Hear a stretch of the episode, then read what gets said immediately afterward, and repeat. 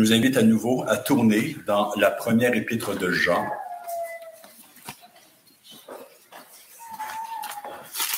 Au chapitre 3 pour lire les versets 7 à 10.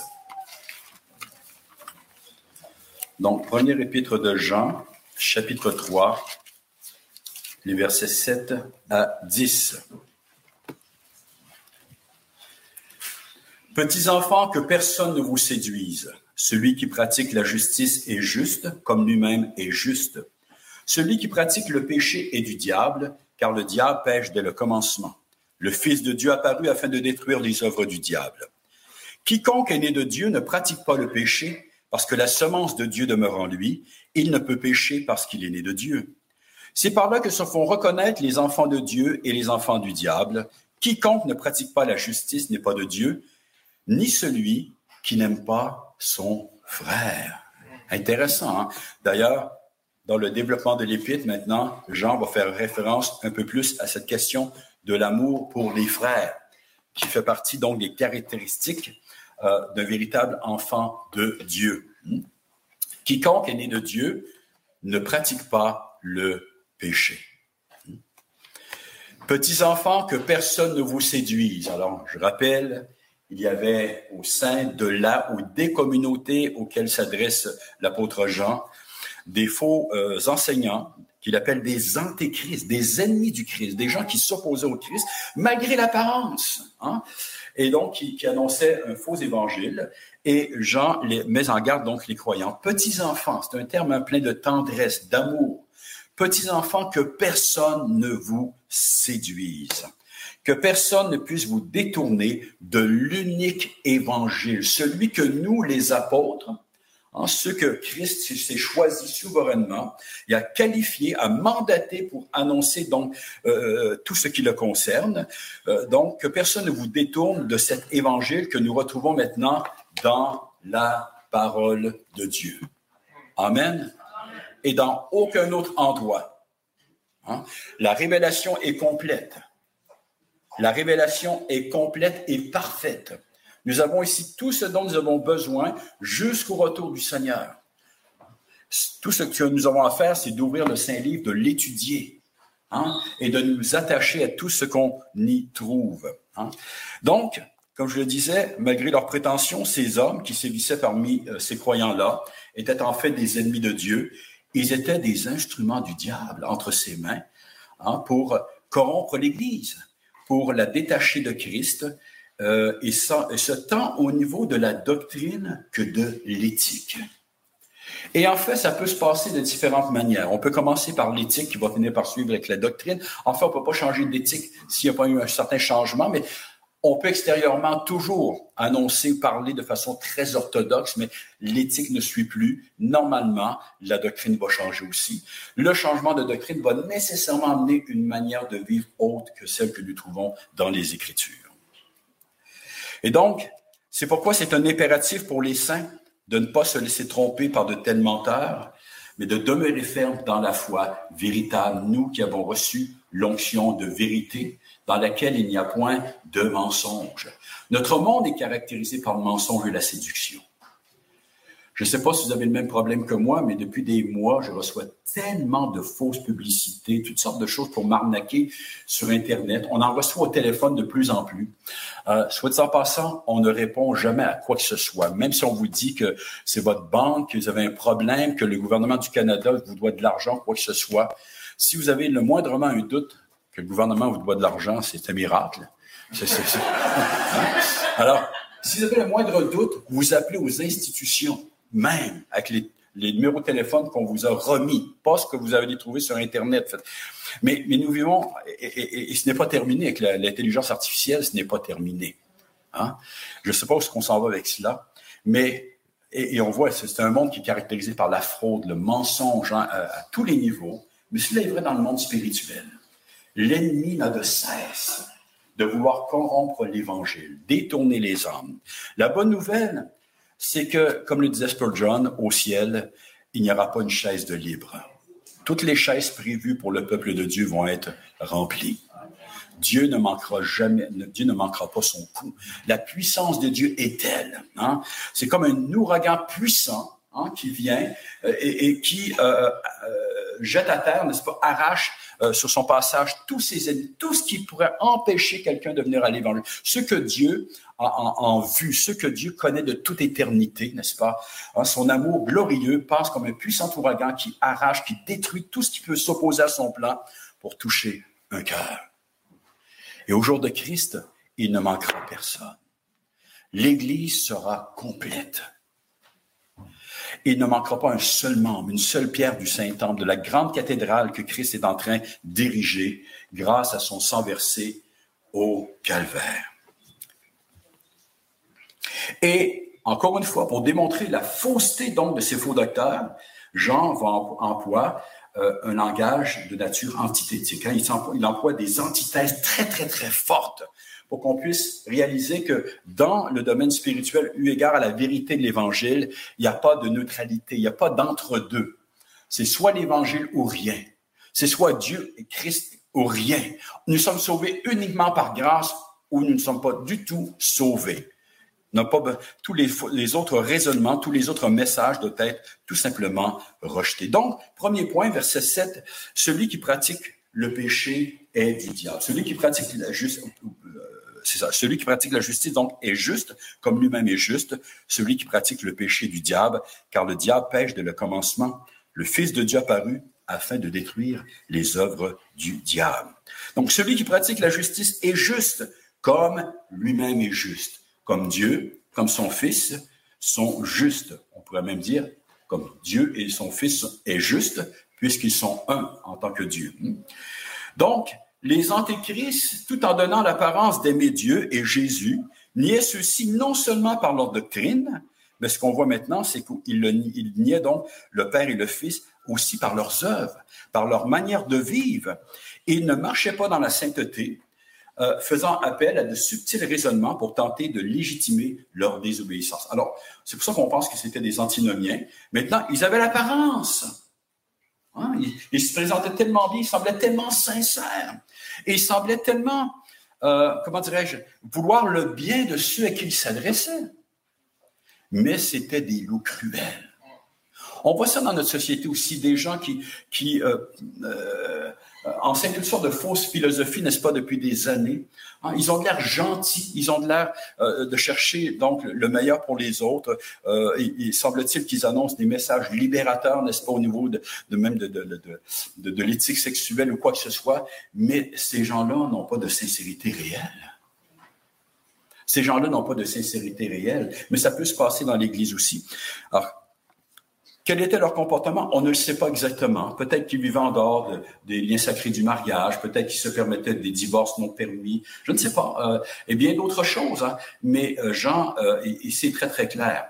Celui qui pratique la justice est juste comme lui-même est juste, parce que les autres, eux, ne pratiquent justement pas la justice. En fait, c'est qu'ils pratiquaient le péché. Alors, Jean affirme avec force que ne peut être déclaré juste que celui ou celle qui pratique la justice, c'est-à-dire qui est droit aux yeux de Dieu, ce qui est droit aux yeux de Dieu, ce qui est conforme à sa volonté, il en a déjà parlé, ce qui est selon sa loi. On ne peut pas faire fi de la loi de Dieu. Et cela parce que le Sauveur, Jésus-Christ, est lui-même juste, comme le Père est juste. Celui qui est venu nous racheter par son sang précieux est venu nous racheter de nos péchés, non pas pour nous laisser dans nos péchés. Nous méritions l'enfer éternel, la condamnation sans fin en raison de nos transgressions de la loi. Christ est venu donc pour nous, racheter de cela, et ce n'est certainement pas pour qu'on puisse continuer à vivre de cette manière-là. Celui qui pratique le péché est du diable, car le diable pêche dès le commencement, donc en parfaite opposition avec ce qui précède. Hein? Euh, Jean affirme que celui ou celle qui maintenant pratique le péché, c'est-à-dire qui vit dans le péché sans repentance, hein, donc cette personne ne peut prétendre connaître Jésus-Christ ou être en communion avec celui-ci. Si nous connaissons même quelqu'un qui se dit chrétien et qui vit dans un péché grave et qui ne le confesse pas, malgré tous ses dires, même s'il vous dit qu'il ouvre la Bible, que Dieu lui parle, il y a un problème à quelque part. La seule chose sur quoi Dieu peut lui parler, c'est repens-toi. Mets ta vie en règle. Quoi qu'elle dise, cette personne est du diable. Pourquoi? Parce que le diable pêche dès le commencement, depuis, sa chute. Hein. c'est là sa nature. Hein.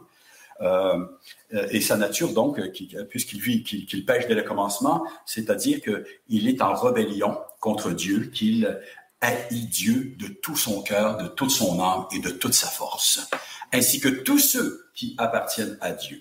Aux Juifs qui disaient être les enfants d'Abraham hein, et de Dieu aussi, le Seigneur a répondu, ceci. C'est Jean chapitre 8, verset 39. Si vous, vous étiez enfant d'Abraham, vous feriez les œuvres d'Abraham. Alors, il se targuait d'être d'Abraham, d'Isaac et de Jacob. Nous sommes aussi des enfants de Dieu, nous sommes son peuple. Le Seigneur de dire, mais si vous étiez enfant d'Abraham, vous feriez les œuvres d'Abraham. Lui, il a obéi à la, loi, à la voix de son Dieu. Lui, il a craint son Dieu. Puis, le Seigneur a ajouté ceci, Jean chapitre 8, verset 44. Et il n'est pas allé dans la dentelle. Vous avez pour père le diable, et vous voulez accomplir les désirs de votre père. Il a été meurtrier dès le commencement il ne se tient pas dans la vérité parce qu'il n'y a pas de vérité en lui. Lorsqu'il profère le mensonge, il parle de son propre fond car il est menteur et le père du mensonge. Il les a débusqués, il les a démasqués. Hein? Vous avez pour père le diable. Hein? Il vit dans le mensonge dès le commencement. Pour ajouter, il vit dans le péché dès le commencement. Il profère le mensonge de son propre fond. En d'autres, mots, votre ADN spirituel est celle du diable. Tel père, tel fils. Si vous étiez enfant de Dieu, vous feriez les œuvres de Dieu, vous rassembleriez votre père. Et Jean d'ajouter ici, le Fils de Dieu apparu afin de détruire les œuvres du diable, non pas pour que nous continuions à, à les accomplir. Alors, on voit ici le non-sens, l'aberration, l'illogisme, l'impossibilité, le caractère blasphématoire d'oser affirmer être de Dieu et de son Christ et en même temps s'adonner au péché. Même si tout cela est exprimé de façon très tordue, hein, on, on essaie de philosopher sur la chose, Dieu a une loi. Les commandements de Dieu existent. On ne peut pas passer à côté. L'œuvre accomplie par le Fils a pour but donc de détruire les œuvres du diable et d'en éradiquer toute trace, dont celle du péché, bien sûr. Alors, comment est-ce que les chrétiens pourraient alors continuer à participer aux œuvres du diable? Les œuvres du diable se voient partout dans le monde. Mais la première, c'est le péché lui-même. C'est le fait que l'humanité s'est détournée de Dieu. Certains pensent que, parce que le, le, terme ici, en fait, le verbe détruire peut avoir le sens ici d'enlever sa force.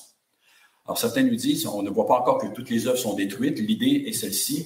Il a rendu à l'impuissance hein, le, diable, dans un sens qu'il le diable ne peut pas empêcher euh, euh, des hommes et des femmes de venir à Christ et de le servir. Mais je pense qu'on peut aller plus loin. L'idée est celle-ci. Par sa mort expiatoire, par sa résurrection d'entre les morts, Christ a détruit les œuvres du diable. On ne voit pas encore la destruction complète, mais le jour vient, ce sera terminé tous les ravages opérés par le péché dans le monde et par le diable vont disparaître. Il y en a du ravage. À commencer par ce que le péché a accompli dans ma propre vie. Hmm? Et on voit ça dans la société. On a, reçu des, enfin, on, voit nouvelles, les nouvelles, n'est-ce pas, de ce qui se passe à Haïti, le gouvernement américain qui a demandé à ses ressortissants de sortir le plus rapidement possible. Le pays ne cesse de sombrer de plus en plus dans le chaos, la violence. Prions pour l'Église du Seigneur Haïti. Prions. Des gens armés qui se tiennent au coin des rues, qui tirent sur le monde, qui enlèvent des enfants dans les écoles et qui tuent les professeurs qui veulent les empêcher. Hein? On prend des gens en otage pour demander des rançons, etc., un peu partout. Euh, euh, le pays dans un grand chaos. Et ça, c'est l'histoire de notre monde. Et sur tellement d'autres choses. Nous voyons les apôtres d'une nouvelle sexualité dans notre société qui sont en train de détruire les âmes complètement. Et en détruisant les âmes, on va détruire l'ensemble de l'État. Que notre Dieu puisse intervenir. Je crois que le jugement vient. Et ça me réjouit dans un sens parce que il le faut que Dieu mette un terme à cela. Bien sûr, prions aussi que Dieu touche des cœurs par l'Évangile, que des hommes et des femmes soient touchés par la grâce de Dieu. Deuxième point, verset 9, celui qui est né de Dieu ne pratique pas le péché. Alors celui qui pratique le péché du diable, hein, parce que le diable pêche dès le commencement. Mais, verset 9, quiconque est né de Dieu ne pratique pas le péché parce que la semence de Dieu demeure en lui. Il ne peut pécher parce qu'il est né de Dieu. Donc, à l'affirmation que celui qui pratique le péché du diable, Jean ajoute dans un contraste absolu. Hein, il n'y a, pas ici d'entre-deux quoi que ce soit, il n'y a pas de, neutralité. Hein. Il ajoute dans un contraste absolu, c'est le noir et le blanc, c'est les ténèbres et la lumière, que quiconque, sans exception, est né de Dieu, ne pratique pas le péché, il ne peut pécher. Né de Dieu veut dire un véritable chrétien. Maintenant, un tel énoncé, s'il n'est pas interprété dans son contexte, peut engendrer une confusion, ainsi qu'une dangereuse mécompréhension de ce que l'apôtre veut nous dire. On peut penser à ce que Jacques a écrit dans son épître. Vous voyez que l'homme n'est pas sauvé par la foi seule, mais par ses œuvres. On se sert de cela encore aujourd'hui pour dire, vous voyez, c'est pas par la foi seule. Il faut coopérer à notre salut. Ce n'est pas du tout ce que Jacques a voulu dire. Il faut mettre son, propos dans, dans le contexte de son épître. De même ici, il faut essayer de bien comprendre qu'est-ce que Jean veut nous dire. Encore une fois, il parle euh, par des, euh, en se servant d'antithèse. Certains ont déduit, ou du moins ont conclu, que par ce texte, donc, que le chrétien ne pêche plus, ce qui bien sûr s'oppose à ce que l'Écriture nous enseigne, la lecture du psaume de ce matin. Hein. La nouvelle naissance, la naissance d'en haut, bien sûr, brise l'empire du péché, sa puissance dans notre vie, hein. euh, mais elle ne le fait pas disparaître. Hein. Et euh, elle ne l'éradique pas. Quelle fausse idée, quelle erreur que de croire que le péché peut être éradiqué dans la vie. Tant il sous-entend que je demeure ici-bas, que je ne partirai pas auprès de mon Seigneur, je vais devoir vivre avec la présence du péché, d'une réalité. Hein, que nous devons combattre, devons mortifier, mais c'est important de bien saisir cela pour demeurer dans l'équilibre scripturaire les nombreuses exhortations et encouragements à combattre le péché qu'on trouve dans les Écritures, à rechercher la sanctification, euh, euh, sont la preuve de cela. Pourquoi? S'il n'y avait plus de péché, pourquoi exhorter les croyants justement euh, à, ne plus le faire? Hein? Et à cela, il faut ajouter même, cette idée aussi, qui peut-être, on ne sait pas si les faux enseignants là, qui, niaient la réalité du péché en, tant que tel, mais peut-être qu'ils reconnaissaient ce qu'ils considéraient comme le péché avant la conversion à Christ, mais ils disaient maintenant qu'on a reçu, nous, l'onction et la connaissance. Eux, l'élite au sein de l'Église, c'était un petit groupe qui avait une connaissance plus élevée que les autres. Nous, on n'a plus aucun péché dans notre vie. Il y a eu dans l'Église, même dans le monde protestant, de nombreuses tentatives d'établir une doctrine un peu semblable à cela, ce qu'on appelle le perfectionnisme. C'est un peu complexe, a différentes euh, théories qui ont été amenées, mais M. Wesley, entre autres John Wesley, qui est un homme de Dieu extraordinaire, croyait qu'on pouvait arriver à ne plus pécher avec, à partir d'une expérience hein, qu'on appelait le, on dit qu'on recevait de l'Esprit de Dieu l'amour parfait. Alors, pour arriver à cette idée-là, il fallait qu'il considère que nos désordres psychiques, euh, tout ce qui était de l'ignorance n'était pas des péchés. Donc, on peut voir quelqu'un commettre ce qu'on peut considérer comme un péché, un chrétien qui soi-disant qui a été perfectionné par l'Esprit Saint, mais Wesley disait non, c'est pas un péché, ça c'est un désordre psychique, euh, c'est physique, c'est l'ignorance, mais c'est pas ce que l'Écriture nous dit. Alors c'est un peu comme cette idée, c'était comme il y a une nouvelle loi établie euh, euh, dans l'ère de l'Évangile pour les croyants. Alors Dieu ne demande pas une perfection comme on voit dans la loi de l'Ancien Testament, mais il demande quand même une obéissance, un amour parfait. C'est très séduisant, mais c'est pas du tout ce que l'Écriture nous enseigne. C'est extrêmement dangereux. Extrêmement dangereux. D'autres en ont déduit en se servant donc de Romains chapitre 7, verset 7. Alors c'est Paul qui nous dit, et maintenant c'est plus moi qui le fais, mais c'est le péché qui habite en moi. Je ne veux pas donner l'interprétation de ce texte-là aujourd'hui, qui est un peu complexe. Mais donc, on a déduit de cela, hein, et à partir même de ce qu'on a devant nous ce matin, le texte donc de 1 Jean, que euh, ce n'est pas le chrétien maintenant qui pêche, mais c'est son ancienne nature. Le chrétien reçu une nouvelle nature qui est pure, qui est sainte, qui ne peut pécher, mais son ancienne nature, elle, elle peut encore se manifester.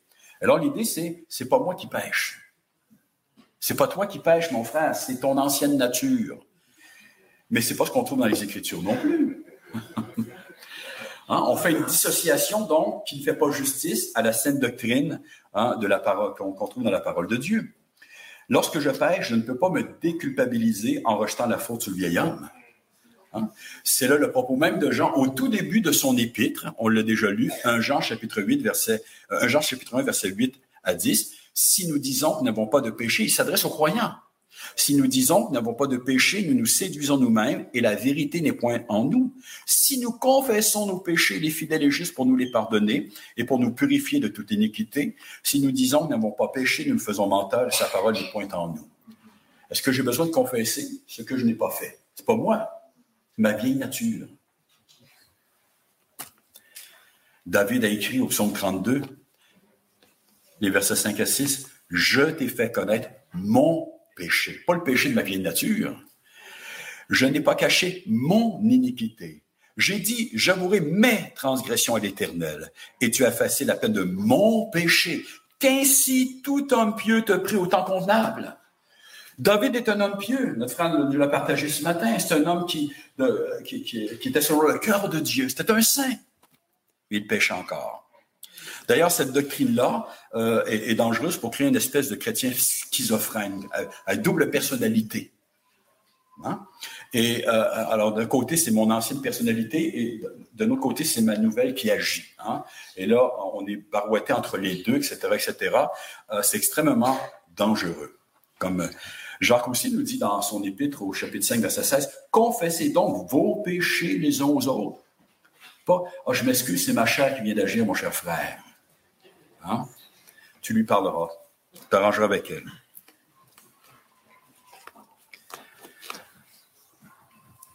D'autres vont comprendre notre passage comme signifiant que celui ou celle qui est né de Dieu euh, n'est pas isant de toute faute morale, mais que cette personne accomplit habituellement ce qui est juste.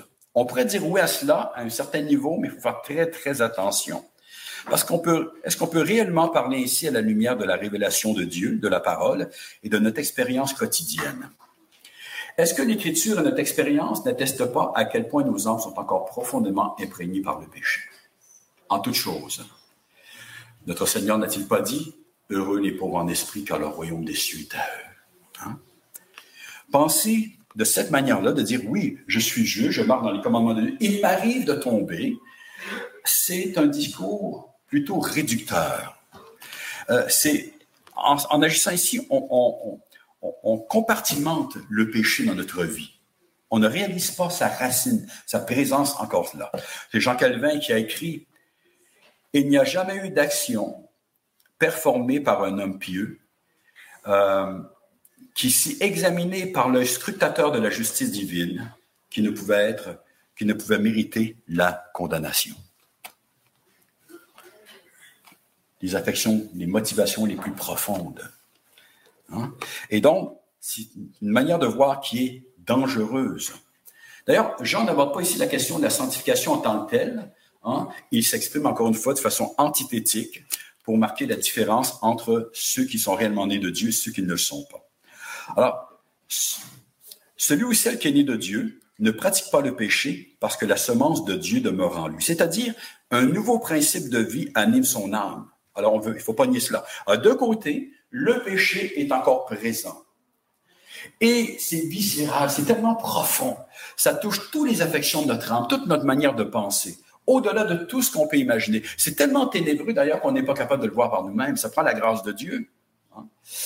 Maintenant, il est vrai, il est vrai, parce qu'il ne faut pas juste regarder ce, côté-là de, la médaille, il est vrai qu'il y a un nouveau principe de vie qui pénètre euh, le cœur de celui que Dieu a appelé à lui, celui qui est né de Dieu.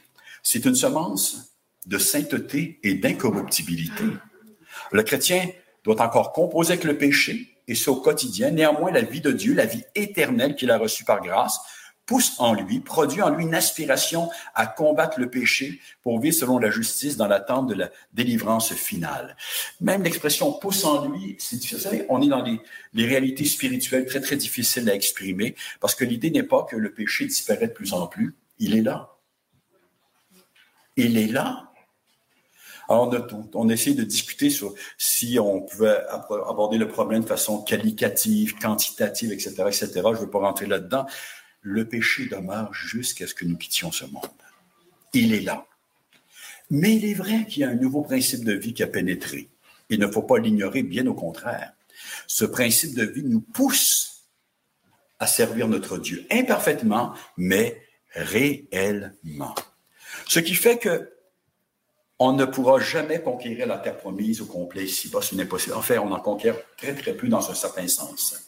Si on considère ce qui est réellement la sainteté de Dieu, la, sainteté des commandements de Dieu, la sainteté de Christ qui est notre modèle, nous sommes très, très loin de cela. Ceux qu'on pourrait considérer comme les, les plus grands saints de l'Église dans l'histoire hein, n'étaient pas dignes de délier la courroie de ses sandales, comme Jean-Baptiste l'a si bien exprimé. Maintenant, il est vrai, Jean nous dit, il ne peut pécher parce qu'il est de Dieu, parce que la semence de Dieu demeure en lui, c'est-à-dire qu'il ne peut plus vivre comme auparavant. Il y a un principe nouveau, il y a un désir de servir Dieu. Il a reçu dans son cœur l'amour de la vérité. Le véritable croyant a expérimenté la repentance dont Paul nous dit qu'on ne se repent jamais. Il y a quelque chose qui a pénétré. Et là, tout véritable enfant de Dieu sait de quoi je parle. On peut pas le prouver aux autres. Ça, c'est la grâce invisible dans le cœur. C'est l'œuvre de la grâce invisible dans le cœur.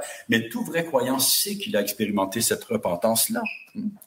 La métanoïa, hein, ce changement profond de mentalité, toute notre manière de penser, hein, d'agir, etc., et qui nous pousse, encore une fois, à nous détourner du péché et de ce monde pour nous. Et c'est ce qui nous a poussé à nous détourner du péché de ce monde pour nous convertir à Dieu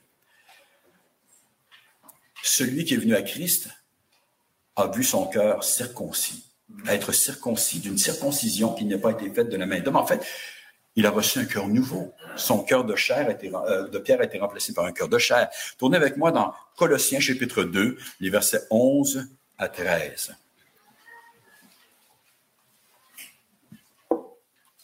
Alors, il ne faut pas nier ni méconnaître la réalité de la puissance du péché encore présent dans le cœur du croyant, sa corruption extraordinaire du fait qu'il sera présent jusqu'à ce que je quitte ce monde, mais je ne dois pas non plus méconnaître le principe nouveau de vie euh, qui a pénétré mon âme par la grâce de Dieu.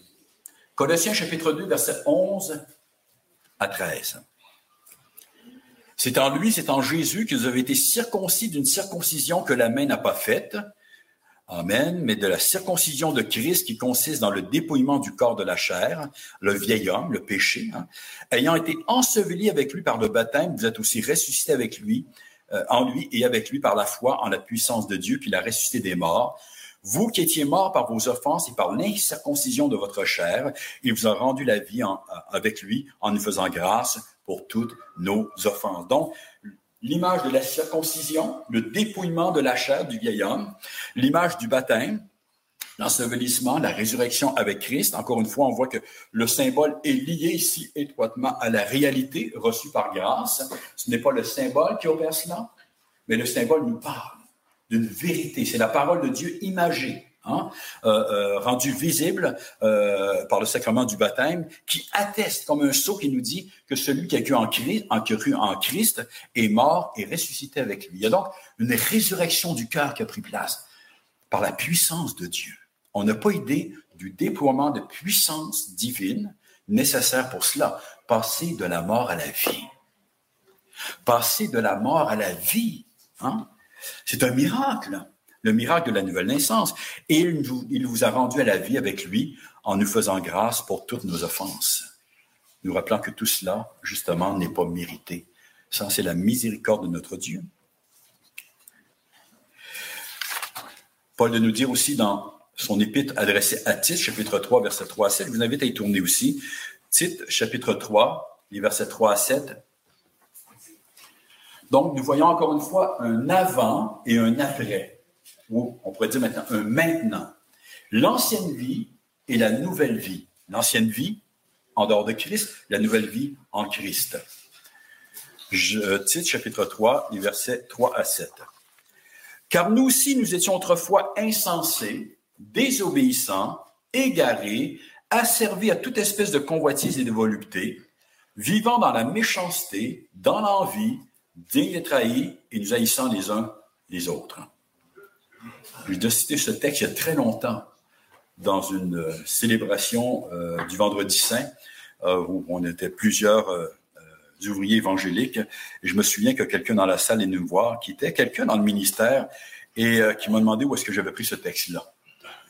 je sais pas ce que ce jour-là, je filais pas, je ne le retrouvais plus en plus, parce que je l'ai cité par cœur. Hein. Mais il était pas content d'entendre dire qu'on était haï et digne d'être haï. Mais c'est exactement cela. Nous étions haïs et dignes d'être haïs. Nous haïssions les autres et on était dignes d'être haïs. Et là, mais, mais ça n'arrête pas là. La bonne nouvelle, c'est, mais, lorsque la bonté de Dieu, notre Sauveur, et son amour pour tous les hommes ont été manifestés, pour, pour les hommes ont été manifestés, il nous a sauvés. Non à cause des œuvres de justice que nous aurions faites, mais selon sa miséricorde, par le bain de la régénération. C'est la nouvelle naissance, là. Et le renouvellement du Saint-Esprit, ce Saint-Esprit l'a répandu sur nous avec abondance par Jésus-Christ, notre Sauveur, afin que, justifiés par sa grâce, nous devenions héritiers dans l'espérance de la vie éternelle. Alors, Christ est mort pour nous. Mais pour qu'on puisse croire en lui et recevoir cela, il a fallu que le Saint-Esprit vienne, nous régénère, le bain de la régénération, et nous donne cette aspiration En fait, toute personne qui est née de Dieu a été sanctifiée. Il y a une sanctification de base qui a été opérée dans le cœur, qui fait que cette personne maintenant possède cette aspiration. Tout enfant de Dieu véritable, encore une fois, sans aucune exception possible, est spirituel, animé par l'Esprit de Dieu. Hein? Euh, et parce qu'étant animé au plus profond de son être, donc par cet esprit de sainteté. Romains chapitre 8, verset 9. Pour vous, vous ne vivez pas selon la chair, mais selon l'esprit. Il s'adresse à tous les croyants. Pour vous, vous ne vivez pas selon la chair, mais selon l'esprit, si du moins l'esprit de Dieu habite en vous. Si quelqu'un n'a pas l'esprit de Christ, il ne lui appartient pas. Il faut avoir l'esprit de Christ pour lui appartenir. Il faut avoir l'esprit de Christ pour croire en lui. C'est le principe de la sanctification, de la transformation. Et si l'Esprit Saint, l'Esprit de Christ nous habite, nécessairement, il va créer cette aspiration et ce changement. Aussi charnel dans son comportement et sa pensée que puisse être encore un enfant de Dieu, aussi faible que soit sa foi, aussi peu avancée sa sanctification, le véritable croyant possède en lui cette affection pour Dieu et pour le ciel. Ah, c'est le fruit de la semence immortelle et indestructible qui a été plantée en lui et qui a déjà commencé à croître pour la vie éternelle. Bien sûr que Paul dit aux Corinthiens, vous êtes encore charnels. Ça veut dire, non pas qu'ils n'étaient pas spirituels, ils étaient nés de Dieu. Il veut dire par là, vous êtes encore dans des comportements et des manières de penser charnels. À cet égard-là, même nous pourrions dire que nous sommes tous encore charnels, sans exception. Certains plus que d'autres. Cette question-là du chrétien charnel, on entend peut-être moins parler maintenant, ou du, chrétien spirituel quasiment dangereux, ça crée dans bien des milieux cette idée qu'il y avait littéralement deux types de croyants. Hein? Une espèce d'élite, comme les gnostiques. C'est justement ce contre quoi l'apôtre Paul et l'apôtre Jean aussi ont combattu cette espèce d'idée d'une forme d'élite au sein de l'Église, de gens qui ont atteint une perfection, une certaine forme de perfection au-dessus des autres, et qui regardent les autres, soi-disant pleins de grâce et d'amour, mais dans le fond, ils les regardent hein, avec beaucoup d'orgueil et d'hypocrisie. Parce que la véritable sanctification nous amène à une plus grande humiliation devant notre Dieu. Voulez savoir si vous êtes en, en cours de sanctification, plus vous vous sentez pécheur et misérable, plus c'est bon signe. Le Seigneur ne nous laisse pas, bien sûr, dans le désespoir. Nous réalisons la grandeur, ce que partageait pasteur, euh, prêchait pasteur Perron par sa prière. Hein. Plus nous réalisons la grandeur de l'amour de Dieu pour nous, plus nous sommes rassurés de son amour. Mais en même temps, nous réalisons que tout cela n'est pas mérité du tout. Et cela nous amène à voir nos frères et nos sœurs sous un angle nouveau. Non pas comme étant au-dessus d'eux, soi-disant plus arrivés, plus, plus avancés qu'eux, mais nous les voyons comme de véritables frères et sœurs. Ah, l'apôtre Paul dit que nous devons regarder les autres comme étant au-dessus de nous-mêmes. Sachant que si je suis plus avancé, soi-disant, c'est par pure grâce. Par pure grâce, rien d'autre. Qui d'ailleurs est capable de se sanctifier par lui-même? Alors je ne veux pas rentrer dans ce débat-là. Bien sûr, l'Écriture nous appelle à la sanctification. En même temps, nous savons bien, plus nous avançons dans la compréhension de l'Évangile, que c'est Dieu qui fait son œuvre en nous. Et donc, il y a un danger de créer deux niveaux de chrétiens.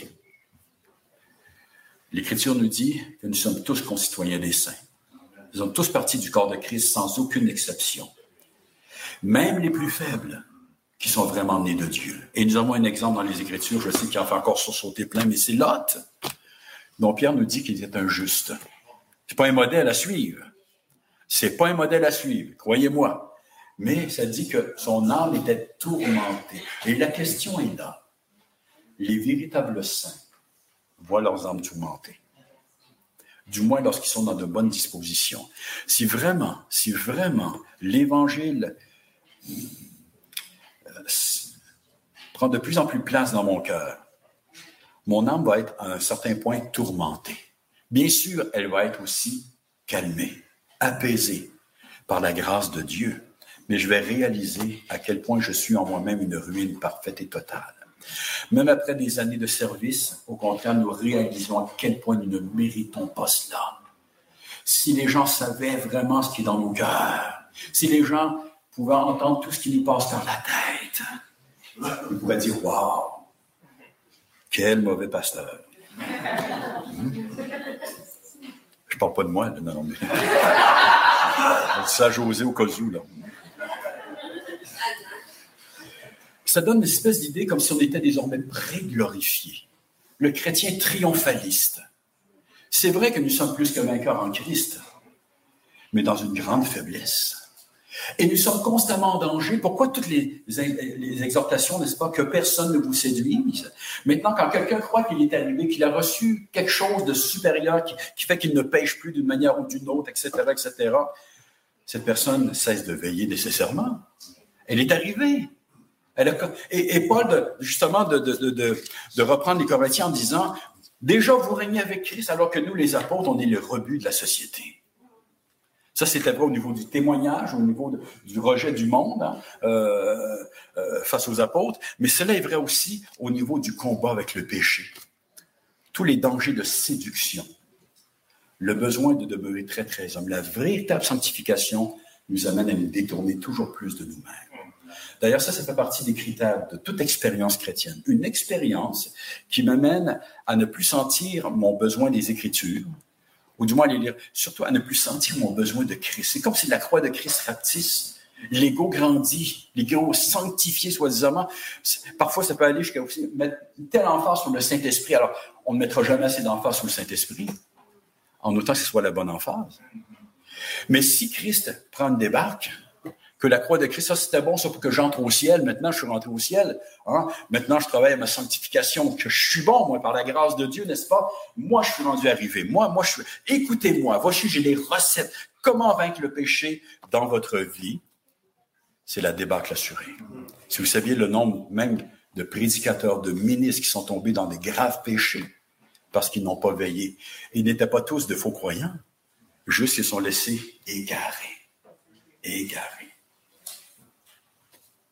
C'est par la grâce que vous êtes sauvés, par le moyen de la foi. Cela ne vient pas de vous, c'est le don de Dieu. Ce n'est point par les œuvres afin que personne ne se glorifie. Nous sommes son ouvrage ayant été créé en Jésus-Christ pour de bonnes œuvres que Dieu a préparées d'avance afin que nous les pratiquions. En fait, celui qui est en Christ est une nouvelle, création. 2 Corinthiens chapitre 5, versets 17 et 18. Si quelqu'un est en Christ, il est une nouvelle création. Les choses anciennes sont passées. Toutes choses sont devenues nouvelles. Il y a un aspect scatologique là-dedans, mais il y a un aspect aussi présent. Il y a une rupture qui, a été opérée. Il faut bien comprendre où elle se trouve, de quel niveau. Le péché est encore là, en même temps, je suis une nouvelle créature. Et cela, euh, c'est vrai, quel que soit l'âge, euh, euh, quel que soit à quel âge je me suis converti à Christ. Parfois, on a des gens, n'est-ce pas, qui se convertissent très, très tard, hein, qui voient toute leur vie derrière eux et qui réalisent à quel point ils ont raté le bateau, etc sachez qu'il n'y a pas d'erreur avec Dieu. Je suis responsable de ne pas m'être converti avant. Je suis responsable de ma naissance, de ne pas avoir cherché Dieu. Mais je ne suis pas responsable de ma conversion. Elle a été préparée par Dieu, orchestrée par Dieu de toute éternité. Et Dieu savait exactement ce qu'il voulait faire avec moi. Et quel que soit l'âge, même si je me convertis à 103 ans et 6 mois et que je meurs deux jours plus tard, je suis désormais une nouvelle créature en Christ Jésus. Donc, une nouvelle construction sur les anciennes ruines. Ce n'est que le début maintenant. Nous verrons, bien sûr, la beauté de l'édifice, la gloire de l'édifice, quand nous serons avec le Seigneur, le tout qui sera parachevé à la résurrection corporelle. Pour terminer, verset 10, c'est par là que se font reconnaître les enfants de Dieu, les enfants du diable. Quiconque ne pratique pas, euh, ne pratique pas la justice n'est pas de Dieu, ni celui qui n'aime pas son frère. Un avertissement, c'est solennel. Il n'y a pas d'entre-deux. Il n'y a pas de, neutralité là-dedans. Il n'y a pas de zone grise. Hein? Quiconque ne pratique pas la justice n'est pas de Dieu. Et là, j'en ai ajouté, ni celui qui n'aime pas son frère. Le temps passe très rapidement. Je ne veux pas m'étendre plus que cela. On va certainement y revenir de toute façon. Mais cette mention-là est extrêmement importante. Ni celui qui n'aime pas son frère. Quelqu'un qui n'est pas capable de fréquenter l'Église du Seigneur. On, on pourrait donner d'autres exemples aussi, hein, des gens qui refusent de pardonner même à d'autres croyants, etc., etc. Mais celui qui ne vit pas dans l'Église de Dieu, quelles que soient les raisons qu'il donne, devrait se poser des questions sérieuses.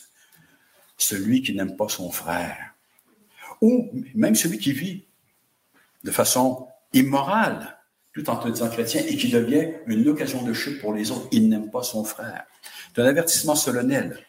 Encore une fois, pour terminer, Jean nous appelle ici à ne pas prendre à la légère la question du péché, à ne pas nous laisser séduire par même des croyants qui semblent dire c'est pas si grave que cela. La question n'est pas ici, bien sûr, nous sommes plus sous, nous sommes plus sous la condamnation, nous sommes dans la grâce, mais le péché est extrêmement grave.